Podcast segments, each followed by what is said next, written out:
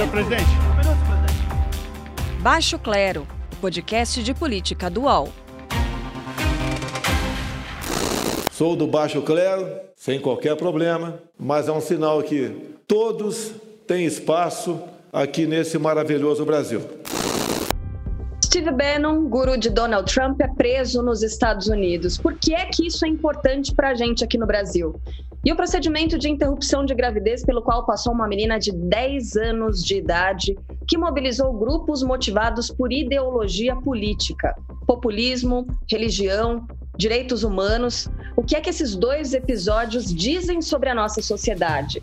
Começa agora o Baixo Clero, podcast de política do UOL, sempre com os nossos colunistas, você já os conhece. Diogo Schelp, tudo bem, Diogo? Tudo bem, Carol? Tudo bem, Carla? Tudo bem. Hoje temas espinhosos, hein, Maria Carolina Trevisan? Tudo bem por aí? Tudo jóia, Carla. Tudo bom, Diogo? Oi, pessoal.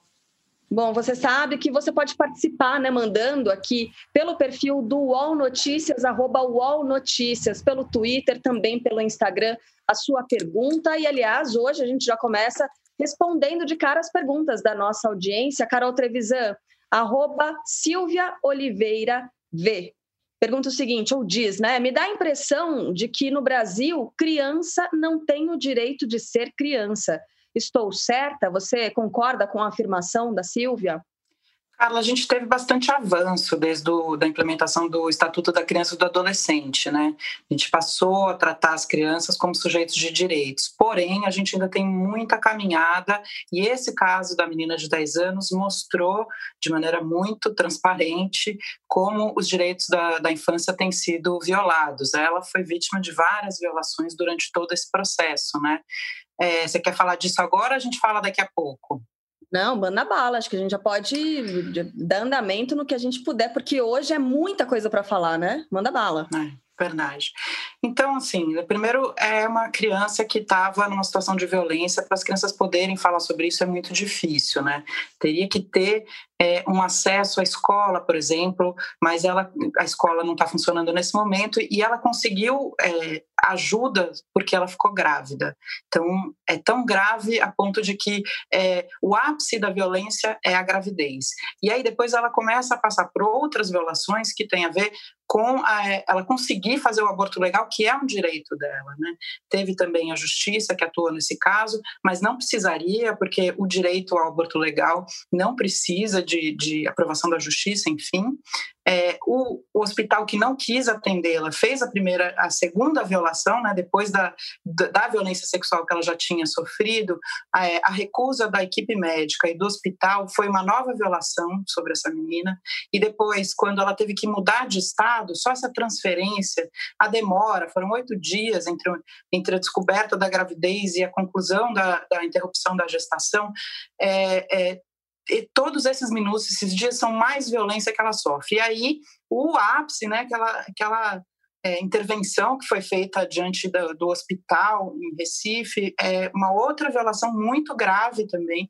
As pessoas que estavam ali em nome de Deus ou em nome de crenças próprias não estavam ali é, para defender os direitos dela, da criança de 10 anos que estava carregando uma gestação que né, é fruto de violência. Né? Então, é uma série de sobreposições que mostram a fragilidade dos direitos da infância no Brasil atualmente. Esse governo, com a ministra Damares, entra de maneira muito forte nesse tema, com um viés religioso, que deveria ser evitado, né? porque afinal o Estado é laico e esse direito deveria ser resguardado. Né? A criança teria que ter sido resguardada. Quando ela revela o caso, isso causa muita comoção, ela já chama a atenção de muita gente. Né?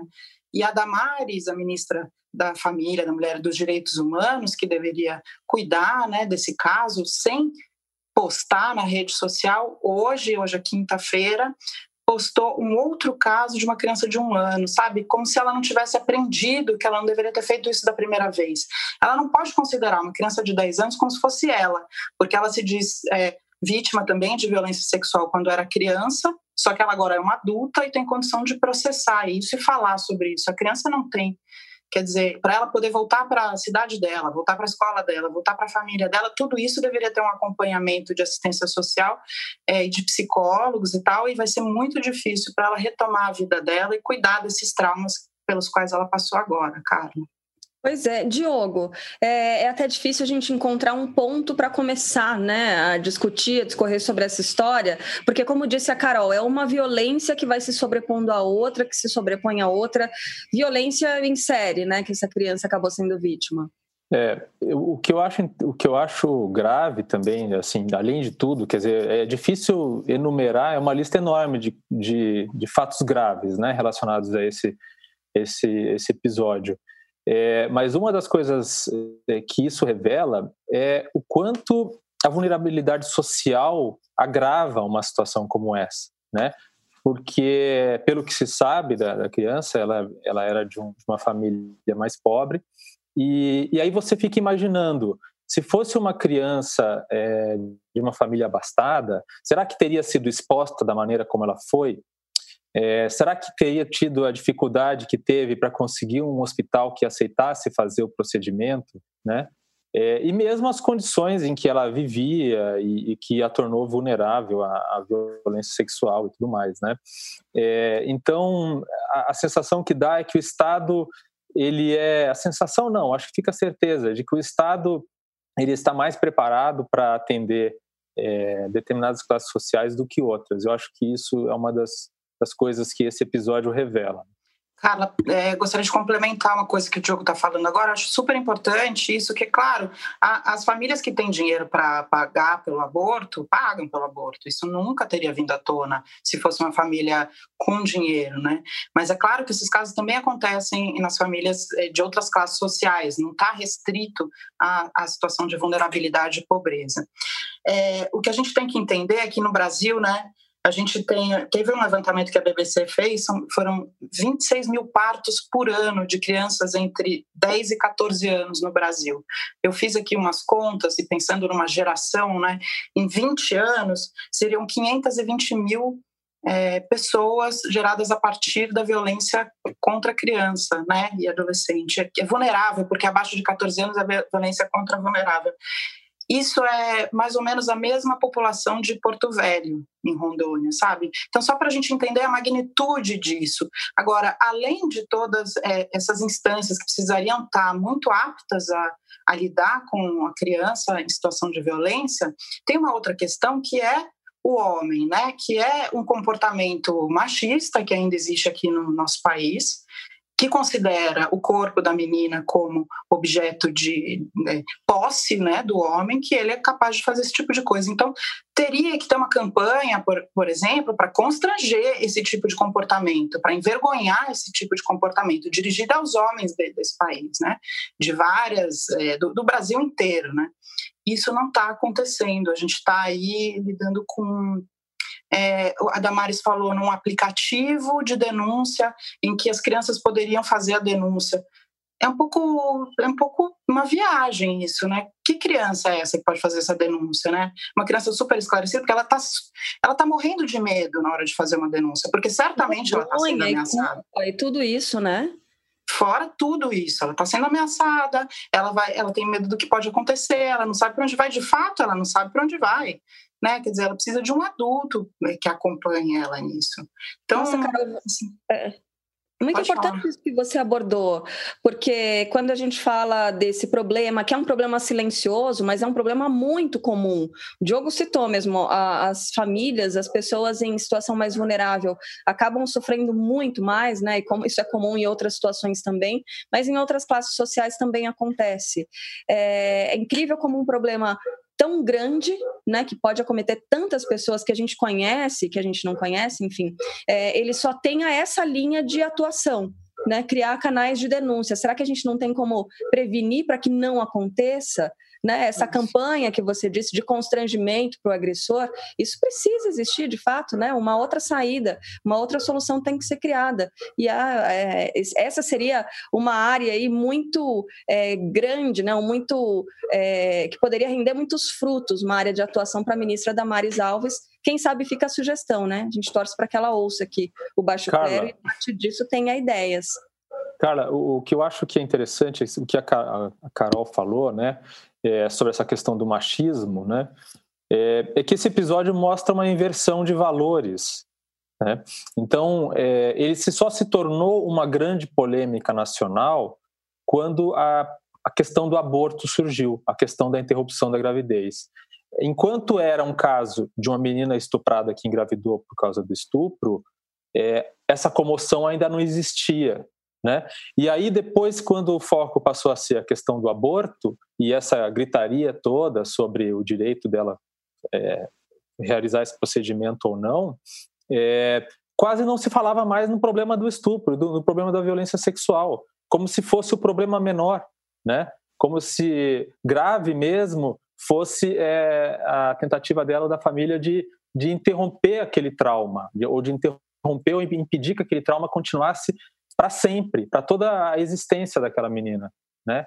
Em vez, em vez de discutir e, e tentar procurar políticas para evitar que um problema como esse aconteça uhum. antes de chegar ao ponto que chegou, né? Sim, sem dúvida. Tem mais uma pergunta aqui, é fernandes.tt, arroba fernandes.tt. Ministério Público demorou muito para atuar em defesa da vítima, e aí um complemento meu dessa pergunta.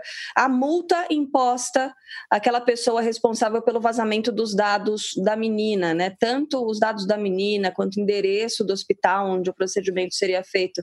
Será que isso é suficiente para coibir esse tipo de ação criminosa também, essa milícia digital que acaba agindo. Gente, é inacreditável ter que dizer isso, mas tirando proveito da violência contra uma criança de 10 anos, né? O que, que você acha, Carol? Eu acho que a Sara fez, claro, só a justiça pode determinar qual é a pena dela, mas o que ela fez é de uma gravidade absurda. E ela continuou, né? A gente teve esse outro capítulo que foi a hora que prenderam o agressor, porque tudo, tudo tem a ver com preservar a criança. Isso deveria ser a primeira questão. E a Sara não só ela revelou o endereço, ela, ela disse o nome da menina, né? Quer dizer, ela não vai poder voltar para casa nem para a escola dela. Mas quando o agressor foi preso, ela também liberou um vídeo desse, desse agressor falando que não foi ele que fez, enfim, envolvendo a, a família de um, de um outro jeito. É de uma gravidade, quer dizer, essa é uma mulher que já teve outras questões envolvidas em relação à justiça, né? Ela foi presa preventivamente, né? E, e agora ela está sendo investigada pelo caso das fake news e dos atos antidemocráticos. Quer dizer, uma pessoa que é, lesa a, o, o país. Agora, onde ela estava empregada? Ela estava empregada no Ministério da Família, da Mulher e dos Direitos Humanos. Ela era funcionária da Damares. Damares está é, tá aparecendo como, como uma, uma dama do ódio travestida de amor, né? Porque é, parece o gabinete do ódio colocado em realidade pela Damares, porque ali ela abriga todas essas pessoas que são esses extremistas que são capazes de expor uma criança de 10 anos. Então, a gente tem que ficar atento ao que está acontecendo ali no Ministério dos Direitos Humanos.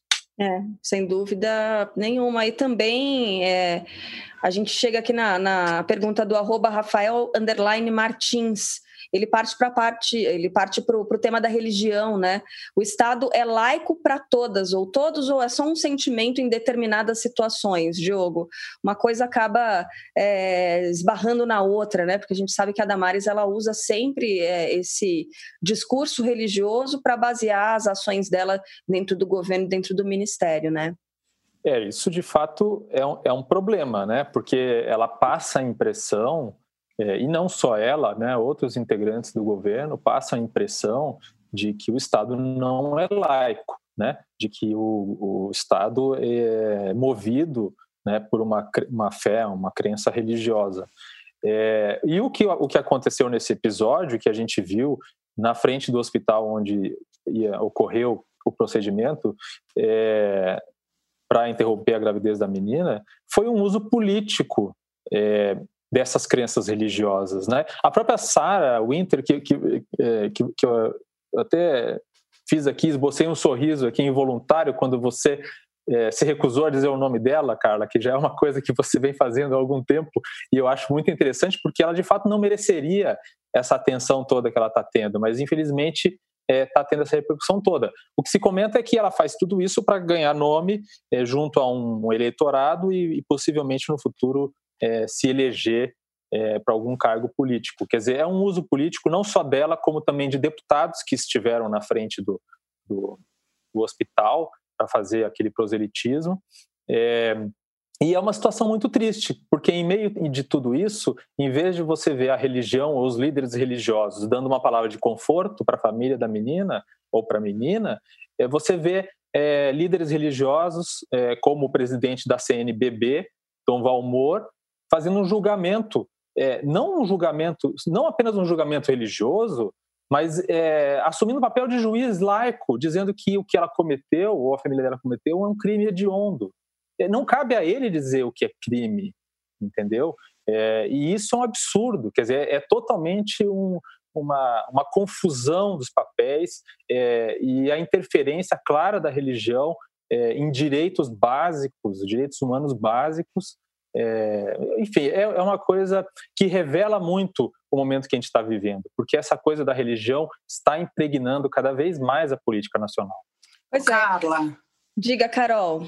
Você chegou a entrevistar, né, o médico de Pernambuco, né? Parece uma pessoa muito íntegra e muito corajosa, porque ele foi bastante hostilizado ali, né?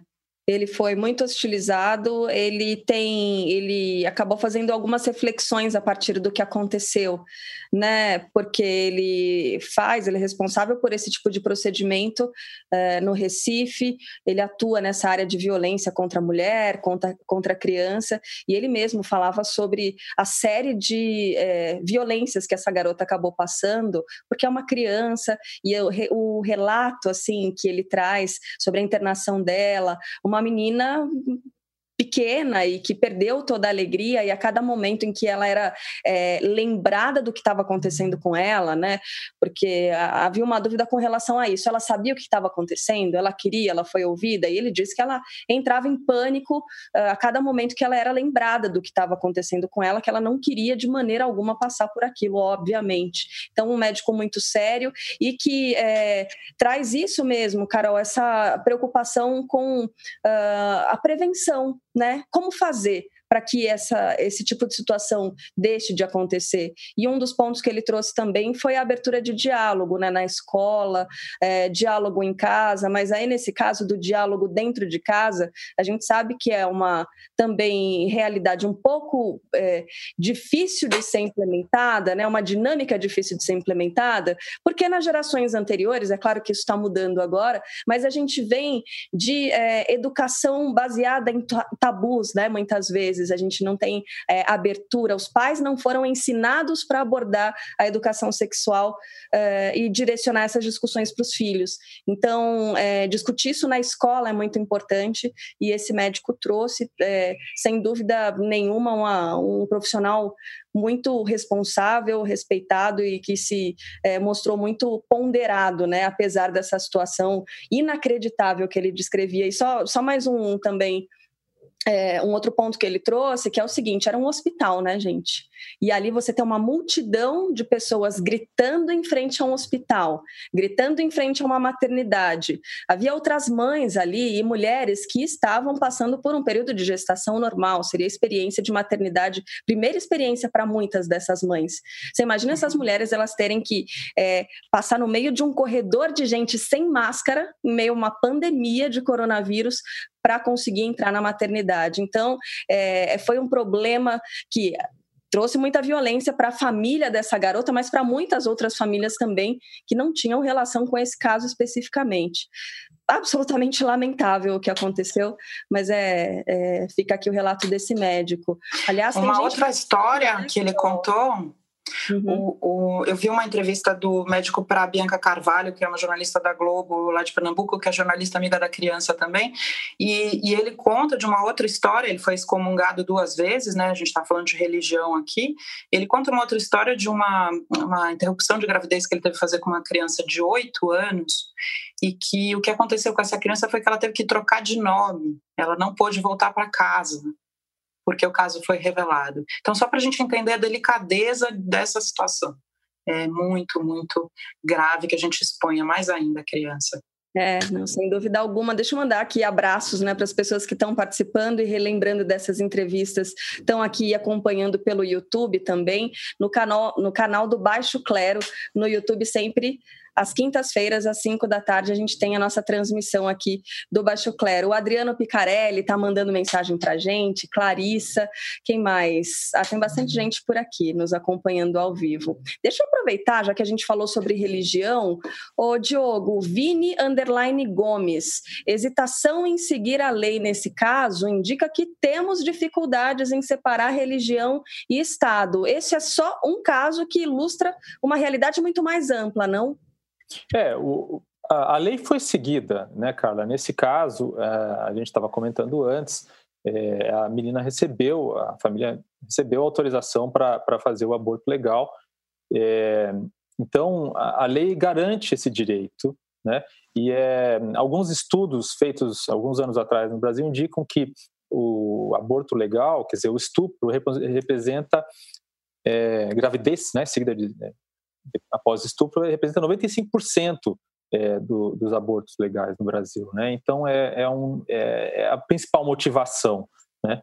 E, e o, o, que, o que eu acho é, que é grave também e que, que, é, que isso que a gente vai falar agora do Steve Bannon é que esse episódio demonstra uma importação de, um, de, um, de uma coisa que acontece, um fenômeno que acontece nos Estados Unidos já há muito tempo. Essa histeria é, anti-direito ao aborto, né, em, em, vários tipos de casos. Né? Nos Estados Unidos as leis variam de estado para estado, é, mas é algo que parece importado dos Estados Unidos, pelo menos nesse nível. Eu não me lembro de ter visto um episódio como esse, a Carol pode pode me dizer se eu estou errado. É, mas isso, mais uma vez, para trazer a questão para o campo político, né, isso mostra como a política brasileira está impregnada e, e foi influenciada pela extrema, extrema direita americana, né? E é, e é aí, nesse ponto, que eu acho que junta né, os dois temas do nosso episódio de hoje. Pois é, é, vamos então partir né, da religião para o populismo, né, seguindo com direitos humanos, claro, a prisão anunciada hoje do ex-conselheiro político do Donald Trump. Como é que ela nos ajuda a enxergar esse cenário político brasileiro? Primeiro, Diogo, como você acompanha né, é, a política internacional e, sobretudo, o que acontece nos Estados Unidos, explica para a gente certinho o porquê de o Bannon ter ido para a cadeia. O que, que tem a ver com o muro essa história? É, o Bannon ele, ele foi diretor executivo do Breitbart, que é um site americano, é, que foi um site que inspirou é, muitos desses sites bolsonaristas que misturam notícia com fake news, né, ou meias verdades, né. É, e então e ele teve uma influência muito grande na eleição do Donald Trump, porque ele foi conselheiro do Trump, ajudou na estratégia de campanha do Trump em 2016. E ele foi o cara que trouxe é, com grande convicção para a campanha de Trump essa história de que Trump que não precisava fazer política é, usando as palavras corretas, tomando cuidado para não ofender determinados grupos da, da, população. Ao contrário, quanto mais bobagens Trump dizia, quanto mais absurdos ele falava, inclusive é, comentários misóginos, racistas, contra imigrantes e assim por diante, mais ele ganhava a lealdade dos seus seguidores. Né? Então, Bannon foi o cara que disse isso vai dar certo eleitor, é, eleitoralmente, politicamente. Né? E ele também foi esse cara que se baseava em teorias conspiratórias, essa coisa do globalismo que o nosso chanceler Ernesto Araújo fala, isso é uma coisa que vem de Bannon, ou do grupo político, do fenômeno político que Bannon representa nos Estados Unidos. Né? É, então, é, o bolsonarismo bebeu muito do Steve Bannon, é, o Eduardo Bolsonaro, em 2018, se encontrou com Steve Bannon. É, Bannon foi uma espécie de, de conselheiro ali da, da eleição do, do, Bolsonaro. E agora, é, em 2017, Bannon, ele, o Bannon era, era conselheiro da Casa Branca. Ele acabou saindo em 2017 porque ele era um pouco pavão demais para o gosto do Trump. Né, e acabou batendo, de, batendo cabeça com outros conselheiros lá dentro, queria impor demais a vontade dele, né, e o Bannon saiu em 2017 e fundou um movimento chamado The Movement, que é basicamente o movimento, né, uma coisa assim bem é, modesta. E o Eduardo Bolsonaro foi nomeado o, o representante de, do The Movement é, no Brasil, na América Latina. Então a gente vê aí a proximidade das duas coisas. Bom, o Bannon resolveu, junto com o grupo dele, o grupo político dele, criar um movimento para a construção do muro na fronteira do México com os Estados Unidos, que é algo que o Trump tinha prometido fazer na campanha e não acabou não fazendo, né? Porque a política é mais complicada do que do que se faz crer quando se faz promessas de campanha, né? Então ele ele conseguiu é, doadores, né? Que 25 milhões de dólares em doações de pessoas que acham uma boa ideia e acham que vai resolver o problema delas, construir um muro na fronteira. É, só que aí vem a, a, acusação de fraude com o Steve Bannon. Ele tinha prometido que ia usar 100% do dinheiro para construir o tal muro e ele embolsou centenas de milhares de dólares, perto de mil, um milhão de dólares, é, para ele próprio ou para o grupo dele. Enfim, desviou o dinheiro para a destinação que deveria ser dada. Ainda bem que não se construiu o muro, mas o fato é que é, foi uma fraude, né? Se isso se confirmar, foi uma fraude. Gente, que loucura, né? O Carol, dá a impressão que esse tipo de coisa é, é, parece um pouco de síndrome de, do, do vira-lata, né? Mas é o tipo de coisa que a gente vê acontecer no Brasil. Acaba falando muito com a cultura brasileira que a gente tem e principalmente dessa fonte aí que o Diogo citou, que a família Bolsonaro, da qual a família Bolsonaro andou bebendo, né, recentemente. Total, eu estava aqui revendo como é que foi os, os primeiros contatos do, dos Bolsonaros com Steve Bannon, lendo o artigo do Diogo Schelp, bem importante, recomendo. É, a primeira vez que eles foram para os Estados Unidos oficialmente, né, como, como presidente já, foram sete ministros, o, o Eduardo, e aí o Bolsonaro sentado na mesa entre Steve Bannon e Olavo de Carvalho, cada um de um lado, né? Isso é muito emblemático, significativo, né? Agora é interessante porque a gente vem copiando isso do, dos Estados Unidos, a campanha, a adoção desse tipo de, de, de fala, né? Tão extrema e tão racista e tão contra os imigrantes e tal. É, e agora aconteceu isso com Steve Bannon. O que será que vai acontecer daqui para frente? Né? Porque o Trump está num momento muito delicado da campanha dele, em que ele está perdendo apoio, e aí isso vem à tona agora. O que será que pode refletir aqui no Brasil? Você acha que pode refletir alguma coisa, Diogo, ou isso é tipo separado? Não vai acontecer nada? Ah, eu acho que a prisão do Bannon em si, claro que não tem relação direta com, com a política brasileira.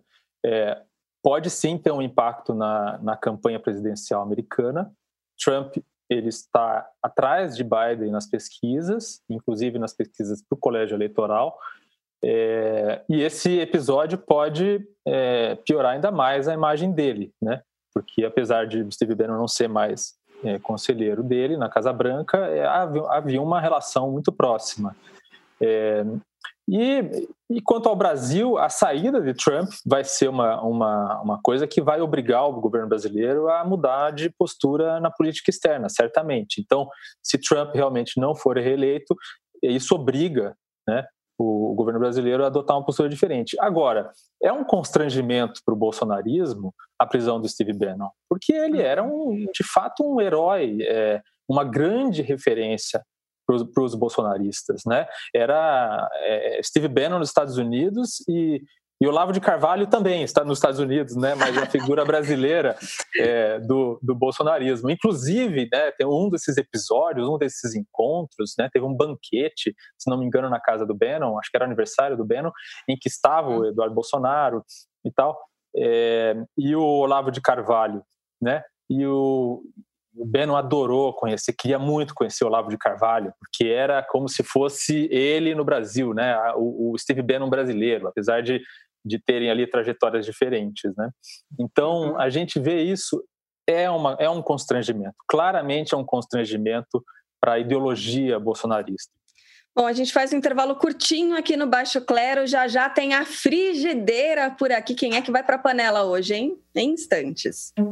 A segunda temporada do podcast Futebol Bandido conta em detalhes a história do assassinato do jogador Daniel e mostra como uma festa de aniversário levou a um crime brutal. As equipes se depararam com um achado de cadáver do sexo masculino. Estavam é, é, com alguns cortes na região do pescoço. Muita raiva. gente, eu preciso falar uma coisa para vocês. O Daniel não bateu o carro, não. O Daniel foi assassinado. Você pode ouvir Futebol Bandido no UOL, no YouTube e também nas principais plataformas de distribuição de podcasts. Recebe salário, faz transferência, pagamento, recarga de celular e até empréstimo, tudo sem taxa. PagBank, a sua conta grátis do PagSeguro. Baixe já o app e abra sua conta em 3 minutos. Segundo bloco do nosso Baixo Clero, podcast de política dual, a gente começa também com pergunta. Esse segundo bloco, arroba Ferribeiro. Bolsonaro, paz e amor. Isso dura? Pelo menos a estratégia está se convertendo em popularidade nas pesquisas, né, Carol Trevisan? É verdade. As pesquisas têm mostrado que a popularidade tem melhorado e também o péssimo e ruim também tem diminuído, né? Isso muito motivado pelo auxílio emergencial, que a gente vai ver o que, vai acontecer daqui para frente. Ele está aí em campanha franca campanha eleitoral é, no Nordeste, principalmente, que não é um reduto de, de, eleitores dele, né? Tentando reverter tudo isso, assim. Agora, paz e amor, acho difícil. Não sei assim o que está acontecendo ali por trás, né? O governo sofreu aí um revés com a votação, a derrubada do veto em relação ao salário dos servidores, né, pelo Senado nessa quarta-feira. O ministro Guedes está bastante bravo com isso, mas é claro que quando você combina, né, tá, eles estavam super combinados ali na semana passada a gente viu até o pronunciamento do do presidente junto com o Davi Alcolumbre, que é o presidente do Senado, e o Rodrigo Maia, e ali eles tinham feito um acordo e esse acordo não não passou pelo Senado. Isso significa que o governo está enfraquecido, que não se acredita no governo, né? Porque Bolsonaro também ele ele combina uma coisa e faz outra, né, em seguida. Então isso demonstra também uma fragilidade, apesar de que na popularidade isso esteja se refletindo de outra maneira, porque Bolsonaro está mais recuado no discurso, mais empenhado numa campanha eleitoral. Pois é, o posto Ipiranga deu uma balançada, mas ainda assim a popularidade do presidente da República está subindo, de acordo com as pesquisas, né, Diogo? Então, segundo disse a Carol aqui, seria é, mais Bolsonaro em silêncio do que propriamente paz e amor. E isso tem, pelo menos essas pesquisas indicam que o ministro da Economia não é tão fundamental assim para a manutenção dessa popularidade, né? Eu acho que nunca foi, viu, Carla? Eu acho que o, a questão do Paulo Guedes, ali, do, do aval que ele dava para o governo Bolsonaro, era mais uma questão, um aval para o mercado, né? É, está claro, evidente, que para muitos brasileiros, é, um Estado gastador é tudo que, tudo que eles querem. É uma coisa que é o populismo, né? É, é basicamente o que você tinha falado antes. É, há vários fatores que podem explicar esse, essa popularidade do Bolsonaro. Tem essa questão da, do auxílio e, e tudo mais, é, mas tem também um momento que, que é justamente o momento da flexibilização da quarentena em muitos estados, e que as pessoas começam a ficar um pouco mais otimistas de que as coisas vão começar a melhorar a partir de agora. Né? O Brasil parecia que estava em estado de suspensão é, e agora as, as, atividades começam a voltar. Não é nada que, de, que tenha a ver com Bolsonaro, é, mas isso se reflete no otimismo das pessoas com o futuro delas, né? É, então, da mesma forma como o auxílio emergencial, por exemplo, não foi uma criação do Bolsonaro, e, mas o governo capitaliza né, politicamente em cima disso. Uhum. E aí, frigideira? Bora? A gente começa com o Diogo hoje, né? Porque na semana passada foi a Carol. Quem é que vai para a panela hoje, hein, Diogo? Bom, eu vou colocar o, o deputado federal Eduardo Bolsonaro na frigideira. É, há, há, vários motivos para colocar ele na frigideira essa semana, né? Tem essa história do Steve Bannon aí que a gente viu, essa proximidade dele, é ele que é o representante do, do mais novo presidiário americano no Brasil. é, mas também tem o um episódio do dossiê anti, antifascismo, anti, antifascistas, né, contra, anti, sobre antifascistas, é, que um deputado a, a, informou né, em delação que ele havia entregue um dossiê sobre opositores ao governo Bolsonaro à embaixada americana.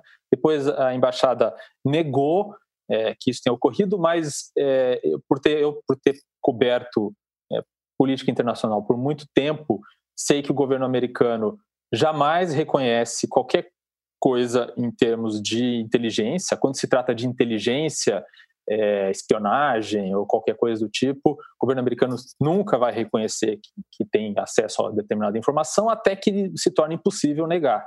Né?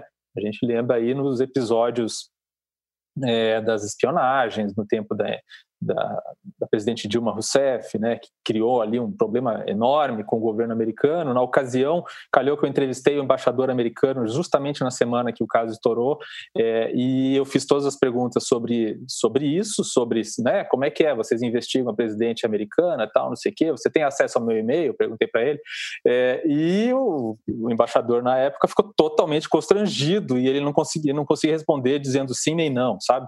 Então a gente sabe como é é, isso ainda vem, precisa ser confirmado. Mas o verdadeiro motivo para eu colocar o Eduardo Bolsonaro na frigideira é o fato dele, nessa semana em que tem, teve esse episódio da menina, é, ter recuperado o projeto, reapresentado o projeto do pai dele, do ex, ex, o ex-deputado federal é, Jair Bolsonaro, o projeto de castração química, né? como é, uma solução para o problema da, do estupro, da violência sexual. Né? Então, é, em vez de se dedicar a, a falar do problema real ali, é, do que, que, precisa ser feito mesmo, tudo isso que a Carol falou, que ainda precisa ser feito para resolver de fato esse problema da postura masculina, e enfim, é uma lista enorme, é um tema muitíssimo complicado, mas a castração química é, um, é uma solução é, que não é, não é considerada pelos especialistas uma solução. Né? Primeiro, porque muito caro. É, um, é preciso uma injeção, quer dizer, a castração química não, não é nada físico, é nada que, não é nada permanente que deixa o homem impotente ou estéril é, é, permanentemente. Mas a, ele precisa ficar tomando é, injeções ali de hormônios para retirar o impulso sexual, né, para reduzir o impulso sexual. Cada injeção custa dois mil reais, custaria muito para o Estado. E os especialistas dizem que pode até reduzir o impulso sexual, mas é, libido, desejas ou a postura agressiva, dominadora e opressora dessa pessoa, que pode ser um estuprador, pode ser um pedófilo e tal, não é reduzida. Então, a pessoa pode até, mesmo brocha aqui, para usar uma, uma expressão popular, ele não necessariamente vai deixar de cometer abuso sexual só por causa disso. Então, não é uma solução, é basicamente uma solução populista é, é, para essa questão do estupro e da violência sexual. Demagogia. É perfeito. Demagogia, nada. exatamente, hum, Carlos. Perfeito. É. Não, e também divido com vocês a experiência. Eu trabalho né, é, em uma rádio, eu tenho contato com muitas pessoas que mandam os próprios relatos para a rádio, e eu percebi, a partir do que aconteceu com essa garotinha, que isso é muito comum, é muito comum. A gente não pode falar somente é, em é, é, algum tipo de distúrbio, né? E eu imagino que nesse caso, essa proposta, ela se dê da castração química para quem tem distúrbio, seria um tratamento de choque não tem a menor possibilidade, não existe como isso ser implementado num país do tamanho do Brasil, com o número de casos de, de violência contra as crianças que são registrados todos os dias, né? Todas as horas, infelizmente, no Brasil, demagogia pura. Então tá aí. O pessoal tá é, mandando para cá o Marcelo Araújo, o Cris Vieira também estão lembrando aqui de um apelido do filho do presidente da República, do deputado. Eu vou deixar para lá, não vou citar o apelido, não, né, Carol Trevisan? Quem, quem sabe, sabe. Carol Trevisan, quem é que vai para a frigideira na sua avaliação? Alguma bananinha vai para a frigideira, Carol, ou não? Carla, é para continuar comentando o assunto do Diogo, achei bem importante ele trazer esse tema da, da castração química, porque toda vez que tem uma comoção relacionada a estupro de criança e adolescente, vem essa ideia da castração química, que é nada mais do que uma demagogia, é um, é populismo, é, porque de fato não é uma solução. Além de tudo isso que o Diogo falou, seria o que? Posterior a ter feito já o crime, né? Então, seria posterior a cometer a violência, seria depois. Então, por exemplo, no caso desse homem, ele agora ser castrado quimicamente, o que, adianta? Essa criança já sofreu violência por quatro anos, violência sexual por quatro anos. Além disso, tem uma questão que a gente é, faz muita confusão até na imprensa, né, que é a questão da pedofilia e do estuprador. Quer dizer, o cara que é pedófilo, ele às vezes muitas vezes ele tem o desejo e não comete o crime de estupro. Então, essa é uma outra questão. E a castração química não funciona para ele. Assim, quer dizer, o, o pedófilo tem que ser tratado se ele tem uma pulsão sexual por criança, e o pedófilo, eu acho que nesse caso, né, das pessoas com quem eu conversei, nesse caso dessa criança de 10 anos, não se tratava de um pedófilo, porque os pedófilos têm é, desejo por criança ainda menor, até dois anos. É, então, nesse caso, não caberia. Mas me chama atenção, e eu quero registrar aqui de novo, que, que a ministra Damares está falando de um caso de uma criança de um ano. Será que é para falar de castração química? Será que é para falar de pedofilia? Quer dizer, para aumentar esse populismo em torno de um sofrimento desse tamanho, cara, eu acho muito sério, muito grave. Alguém tem que parar isso, assim. Eu colocaria a ministra Damares na, na frigideira, mas eu já falei bastante dela hoje, então eu vou colocar uma outra pessoa. Hum. Já para a gente continuar aqui falando do dossiê contra antifascistas, revelado pelo Rubens Valente, do UOL, Quer dizer, se o Rubens não tivesse revelado isso, talvez a gente não soubesse da existência disso até hoje. Né? André Mendonça ficou dizendo que nem sabia, enfim, e está tendo julgamento no Supremo Tribunal Federal nesse momento para é, considerar inconstitucional, e isso a tendência é que os ministros é, definam como anticonstitucional. E a pessoa que vai para a minha frigideira é o Procurador-Geral da República, Augusto Aras, que considerou tranquilo fazer um, um dossiê desse tipo, um relatório, sei lá o nome que eles querem dar, é, de pessoas que não estão de acordo com o governo atual. Augusto Aras está de olho nessa vaga do Supremo, inclusive Augusto Aras, André Mendonça e Noronha, que é o presidente do Superior Tribunal de Justiça, estão de olho nessa vaga que abre agora em novembro com a aposentadoria do, do ministro Celso de Mello. Então, na minha frigideira, Procurador-Geral da República, Augusto Aras hoje. Aliás, isso aí rende um é, episódio inteiro do Baixo Clero, né? Essa disputa que deve estar tá havendo, a gente não sabe mais de bastidores, né? Entre os postulantes aí a cadeira do Supremo Tribunal Federal que vai ficar vaga com a aposentadoria do ministro Celso de Mello. A conferir. Bom, a gente, encerra, a gente encerra por aqui uh, esse episódio do Baixo Clero, podcast de política dual, sempre lembrando e convidando você a participar pelo perfil do UOL Notícias no Twitter e também no Instagram, arroba UOL Notícias. Mande para lá sua sugestão para frigideira, sua pergunta, seus pitacos. A gente sempre registra por aqui. Carol Trevisão, um beijo para você até a semana que vem.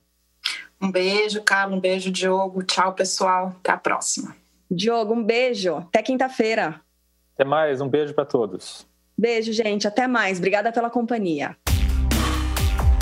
Baixo Clero tem apresentação de Carla Bigato, Maria Carolina Trevisan e Diogo Schelp. Produção de Leonardo Martins e Diego Henrique de Carvalho. Edição de áudio, João Pedro Pinheiro. Coordenação, Juliana Carpanês e Marco Sérgio Silva.